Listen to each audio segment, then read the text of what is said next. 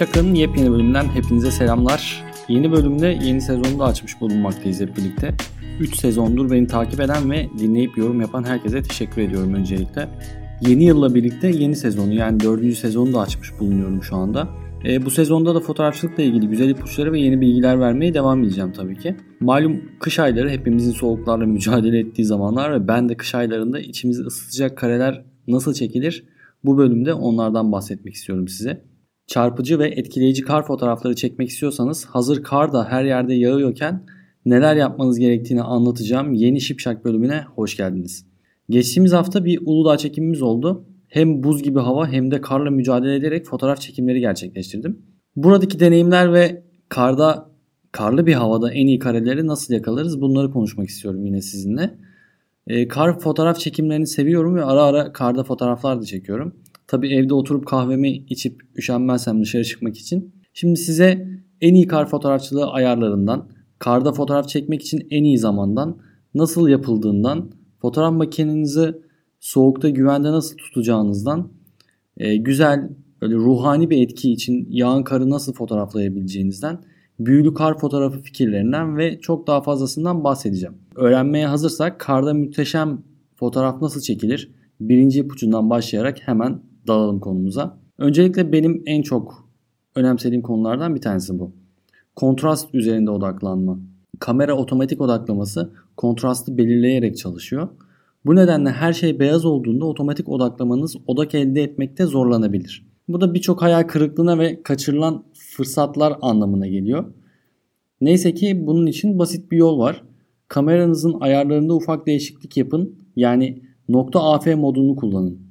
Ardından ana odak noktanızı kar sahnenizin kontrast ağırlıklı bir alanı üzerine konumlandırabilirsiniz. Örnek vereyim buna. Bir ağacın kabuğuna, karın içinden geçen bir bitki örtüsüne, bir evin çatısına ya da beyaza karşı çıkan herhangi bir şeye odaklayabilirsiniz. Yani beyazın zıttında olan herhangi bir rengi odaklayabilirsiniz bu AF noktanızı. Sonra deklanşöre yarım basıyoruz. Sahnenin yeterince zıt bir bölümünü bulduysanız tabi odak kilitlenir. Ancak yine de işe yaramazsa kontrastı daha yoğun olan bir nesneyi de belirleyebilmeniz gerekiyor. Yani tam netlemeyi almanız için yarım bastığınızda deklanşöre eğer odaklama yapılmıyorsa, netlik alınmıyorsa daha koyu bir renk seçebilirsiniz. Son olarak da çekimi yeniden oluştururken deklanşöre basılı tutun ve mükemmel kompozisyonunuzu oluşturduktan sonra mükemmel kar fotoğrafınızı çekmek için düğmeye sonuna kadar basabilirsiniz. Yani karlı bir zemine karşı beyaz bir ev gibi düşük kontrastlı bir sahneyi fotoğraflamaya çalışıyorsanız peki ne yapacaksınız? Otomatik netlemeden tamamen vazgeçebilirsiniz. Lensinizi manuel odaklamaya çevirin. Lenslerin üzerinde genellikle AF ve MF kilidi vardır. AF'ye aldığınızda otofokus yani otomatik odaklama, MF'ye aldığınızda manuel fokus yani elle odaklama yapacağınız anlamına gelir bu. Ardından mükemmel netlik elde edene kadar lensinizin odak halkasını dikkatlice çevirin. Daha da iyi sonuçlar için görüntüyü arka LCD'de ön izleme için kameranızın canlı ön izleme modunu da kullanabilirsiniz ve odağı yüksek büyütmede yani büyüterek kontrol etmek için yakınlaştırabilirsiniz. Burada da daha iyi netlik elde edebilmenizi sağlar bu yakınlaştırma işlemi. Ben mesela ay fotoğraflarını falan çekerken bunu yapıyorum. Teleobjektifim olmadığı için 24-105 kullanıyorum. Ayı netlediğimde arka LCD'den yakınlaştırıp yani 10x büyütüp odak halkasını ona göre çeviriyorum ki tam netliği elde edebileyim diye. Bunu kar çekimlerinde de yapabilirsiniz her sahne beyazken. Kar fotoğrafçılığı için ikinci ipucum da doğru kamera ayarlarını seçmek. Bu her zaman anlattığım bir şey ve burada da durum değişmiyor aslında. Belirli kar fotoğrafı çekimi ayarları ışığa, duruma ve sanatsal amaçlarınıza göre değişiklik gösterse de size hani birkaç basit önerim olacak. Her zamanki gibi ilk olarak kameranızı RAW'da çekim yapacak şekilde ayarlayın. RAW dosya biçimini kullandığınızda düzenleme sırasında çalışmak için çok daha fazla bilgiye sahip oluyorsunuz. Bu şekilde kırpılmış gölgeleri ve parlak noktaları kurtarabiliyorsunuz. Ayrıca bir de e, kameranızın matris ölçümü olarak da bilinen değerlendirmeli ölçüm modunu seçmenizi tavsiye ediyorum. Bu çoğu durumda mümkün olan en iyi pozlamayı elde etmek için tüm sahneyi analiz eder. E, ölçüm modlarını anlattığım bir bölüm olmuştu geçtiğimiz sezonda. Ölçüm modlarını anlama diye o bölüme gidip ölçüm modlarının ne olduğunu tam olarak anlayabilirsiniz. Tekrardan söylemiş olayım bunu da. Aslında ben de Uludağ çekimini yaparken tüm gün bu modu kullandım. İyi bir pozlama elde etmekle zorlanıyorsanız her zaman spot ölçüme veya kısmi ölçüme geçmeyi de deneyebilirsiniz. Ancak değerlendirmeli ölçüm iyi bir başlangıç noktası. Bunu da unutmayın. Ve üçüncü olarak da pozlama telafisini bir veya iki stop düşürmeniz gerekebilir. Çünkü kameranız karı gri göstermeye çalışabilir. Pozlama telafisi her şeyi parlak tutmak için ölçüm cihazını etkisiz hale getirir. Not olarak da şunu ekleyeyim bunun altına. Manuel modda çekim yapıyorsanız aynı sonucu elde etmek için deklanşör hızını 1 veya 2 stop azaltmanız yeterlidir. Bundan bahsetmişken de bir diğer ipucu olan diyafram önceliği modunda veya manuel modda çekim yapabilirsiniz. Diyafram önceliği modu kameranızın iyi bir pozlama elde etmek için deklanşör hızını otomatik olarak değiştiriyor. Diyaframı ve ISO'yu ayarlamanıza da olanak sağlıyor. Bu ışığın sık değiştiği veya sizin hareket ettiğiniz durumlarınızda harika bir özelliktir. Mesela uçan kuşları fotoğraflıyorsanız. Aynı zamanda soğuk havalarda da hayat kurtarıcı çünkü genellikle diyaframınızı ayarlamak için yalnızca bir kadranı çevirmeniz yeterli oluyor. Ve tahmin edersiniz ki soğukta parmaklarınız karmaşık işlemler yapmak için pek yararlı çalışmıyor. Yani çok iyi çalışmıyor çünkü buz tutuyorsunuz. Ayrıca diyaframı değiştirerek farklı sanatsal görünümler için alan derinliğinizi artırabilir ya da azaltabilirsiniz de. Alternatif olarak manuel modda çekim yapabilirsiniz ki bu benim her zaman kullandığım bir mod. Yalnızca diyafram açıklığı ve ISO'yu değil tüm ayarlarınızı yapmanız gerekir bunda. Bu nedenle manuel mod hızlı hareket eden durumlar için çok ideal olmayabilir. Kar fotoğraflarından bahsediyorum. Yeni başlayan arkadaşlar için de zorlayıcı olabilir. Ee, dediğim gibi ben devamlı manuel modda çekim yapmayı tercih ettiğim için e, ve parmaklarımla makinamın aslında hızlı bir şekilde bütün menülerine ulaşabileceğim şekilde alıştığı için çok daha rahat bir çekim yapabiliyorum. Ama e, Canon'la çekim yapıyorum ben mesela. Karda Sony'ye geçmiş olsam ve ilk gün o orada Sony'yi ilk defa kullanıyor olsam büyük ihtimalle ben de çok zorlanırım ve e, diyafram öncelikli modu tercih edebilirim bu durumda. Bir diğer önemli konulardan bir tanesi de artık bu fotoğrafa gireceğim burada. E, kar kirlenmemişken çekim yapmanız. Şimdi İstanbul gibi büyük şehirlerde fotoğrafçılık yapıyorsanız kar yağdıktan belli bir süre sonra çamur olur. Ayak izleri oluyor. Sararıyor kar bildiğiniz gibi.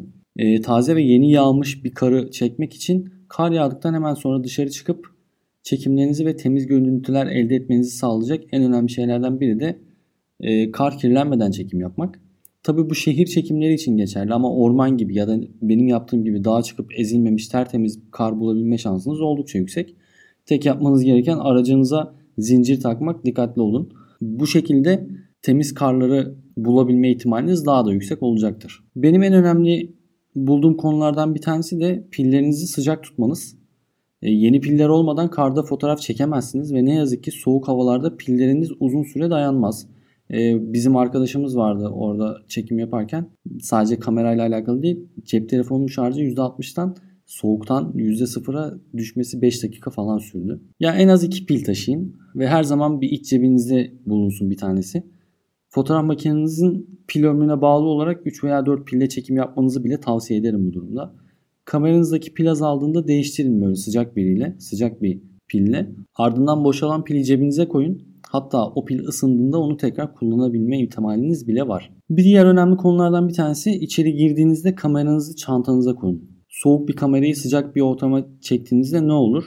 E, objektifte ve hatta potansiyel olarak kameranın iç kısımlarında yoğunlaşma oluyor. Yani tahmin edin iyi bir şey değil bu. Neyse ki hani bunu önlemesi kolay bir problem aslında. Soğuğa çıktığınızda büyük bir kilitli torba getirin.